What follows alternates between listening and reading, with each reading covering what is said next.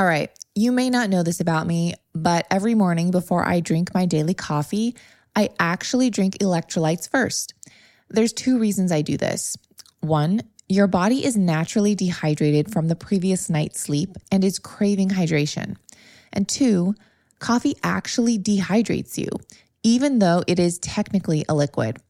So, rule of thumb hydrate before you caffeinate.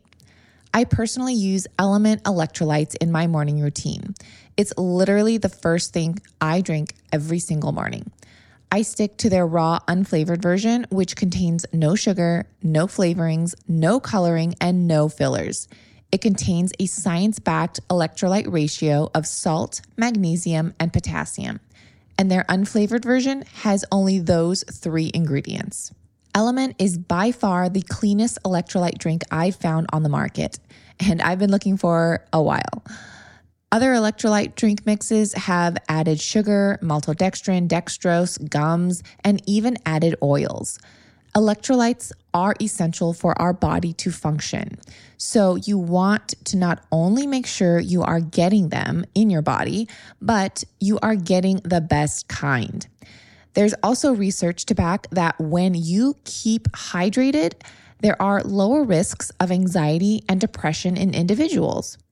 So, whether you just finished a workout, sauna session, or just waking up in the morning, Element is formulated to help anyone with their electrolyte needs and is perfectly suited for those following a keto, low carb, vegan, or paleo diet. Right now, Element is offering my listeners a free sample pack with any purchase. That's eight single serving packs free with any Element order. To get eight free packs, you must go to D R I N K L M N T dot com slash digest to get this offer. Element also has a no questions asked refund policy. So you can try it totally risk free. If you don't like it, they will give you your money back, no questions asked. You have nothing to lose. So go to D R I N K L M N T dot com slash digest to get this amazing offer. I'll also leave that link in today's show notes so you can easily scroll down and order with just one easy tap. In this week's Bite of Knowledge, I'm reviewing some of the most popular protein bars on the market, as well as some not so popular bars you'll want to know about. This is part one of two, and next week we will be doing part two. This topic was a bit longer than my usual bites of knowledge, so I broke it up into two parts. I'm sharing what bars you should stay away from and why, as well as the bars I approve of and would even eat myself. Now, I am just sharing the facts, and it's up to you to decide whether you want to consume them, regardless of my own opinion. Of course, I could not cover all the protein bars on the market because there are just way too many. And there seems like new bars are coming out every month, right? So make sure to save this episode so you can reference back to it when you need it in the grocery store and share it with your protein bar junkie friends. All right, let's get right into it. First up, Go Macro. This is a plant based protein bar containing just 10 grams of protein per bar. To me, the protein content is a little low if you're going to call it a protein bar, especially since there are 270 calories providing only 10 grams. Two eggs provide 12 grams of protein and just 140 calories. So you might as well just eat two eggs. When choosing a protein bar, you should try and aim for at least 15 grams of protein. Otherwise, it's just a snack bar with a little bit of protein, if you ask me. Go Macro's ingredient list is quite a sugar bomb as well. The very first ingredient is brown rice syrup, aka liquid sugar. And their newest flavor, salted caramel chocolate chip, contains two additional forms of sugar, which is organic maple sugar and organic coconut sugar, as well as natural flavors. And if you don't know about natural flavors, I have an entire blog post on my website, lilsipper.com, about what they really consist of. In short, there can be up to 50 different ingredients that make up a single natural flavor, but the FDA does not require companies to list those ingredients that make up these so called natural flavors. That's just one reason why I stay away from them. Orgain is another plant based protein bar coming in at 10 grams of protein. This may be organic. However, just because it's organic doesn't mean the ingredients will be free from natural flavors, lectins, and fake sugars. Orgain protein bars contain all those, and the zero calorie sweetener they use is erythritol, of which I've talked all about on my Instagram and website as well. Erythritol is one of the worst sweeteners you can consume, regardless if you have stomach issues or not. The production of this sweetener was first observed in yeasts and yeast like fungi. And if you're not already convinced to stay away from this, researchers at Drexel University were pursuing a patent on erythritol as an insecticide and are continuing to study its effectiveness. Uh, protein bars also contain additional sweeteners such as tapioca syrup as well as cane sugar. Now, I beg to question if these are protein bars or candy bars with the amount of sweetness in them. Ever heard of Papa Steve's? This company may not be well known, but they have a variety of raw vegan whey protein, and paleo bars. Papa Steve's gets their ingredients the day before production so that everything is as fresh as possible. Most ingredients are locally sourced and organic, and everything is handmade and shipped from Southern California. In their raw vegan dark chocolate coconut bar specifically, the ingredients are raw organic coconut, organic dates, pea protein, raw hemp seeds, 100% organic certified raw cacao, raw pumpkin seeds, tapioca fiber, chia seeds, organic coconut oil, organic coconut palm nectar, and organic vanilla bean. The only ingredient I'm hesitant on is the tapioca fiber, as added fiber to foods that don't naturally have fiber in them can cause imbalances. But I really like the other ingredients and the fact that they don't use fake sweeteners or natural flavorings. Each flavor of bar is different, so do your due diligence and check each flavor yourself, and each will vary. There's about 300 calories in these bars, and the protein content is around 16 grams each. Lara bars.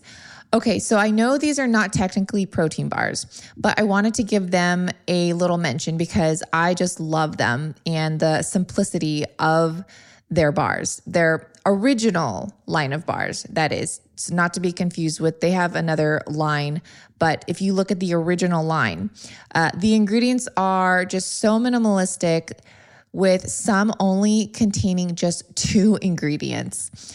Uh, the protein content is little to none. But if you are looking for just a yummy snack bar on the go, these are a win. It's good to note, however, they are not organic. Uh, but if you want a flavor recommendation, I love their cashew cookie and coconut cream pie. Now, I'm sure you've heard of Kind Bars. This brand has a line of protein bars specifically.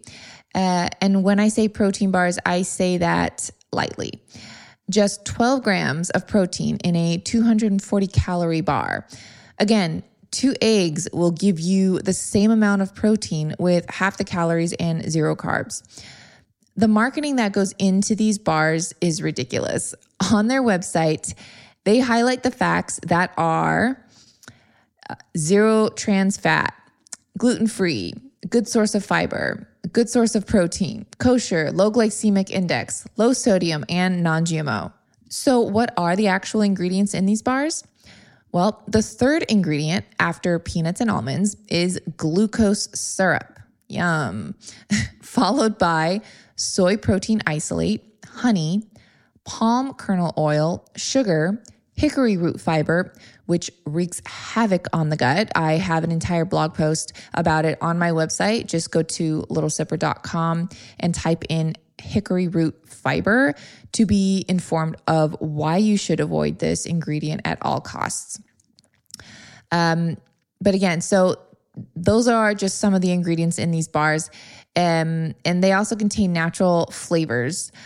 Um, so the marketing promotes these bars using unsweetened chocolate in the ingredients, which is true. They do use unsweetened chocolate. But if you paid attention to the ingredients I just read, they add three different types of sugar in these bars. That's a way to say, hey, we use unsweetened chocolate in our bars. But then they fail to mention we also add glucose syrup, honey, and straight up sugar. Sneaky, huh? The famous Quest bars, or should I say infamous Quest bars, I actually used to eat at least one a day, sometimes two a day, back in my early 20s and thought they were so good for you. Uh, I also think these bars contributed to my gut issues. Uh, they they were, of course, not the cause, but certainly were in the mix. There's also been lawsuits against the company. The Quest Bar Nutrition Facts lawsuit is part of a class action lawsuit against the manufacturer of the bars, and there have already been three other suits that were filed prior. In the most recent one, the plaintiffs are seeking compensation for the various health problems suffered by them, such as anemia, allergies, asthma, and other diseases caused by consuming these protein bars. Feel free to research this yourself as you will find several different lawsuits, including one that claimed the fiber content in the bars were not actually as high as labeled. But these lawsuits are besides my point. Have you ever looked at the ingredient list?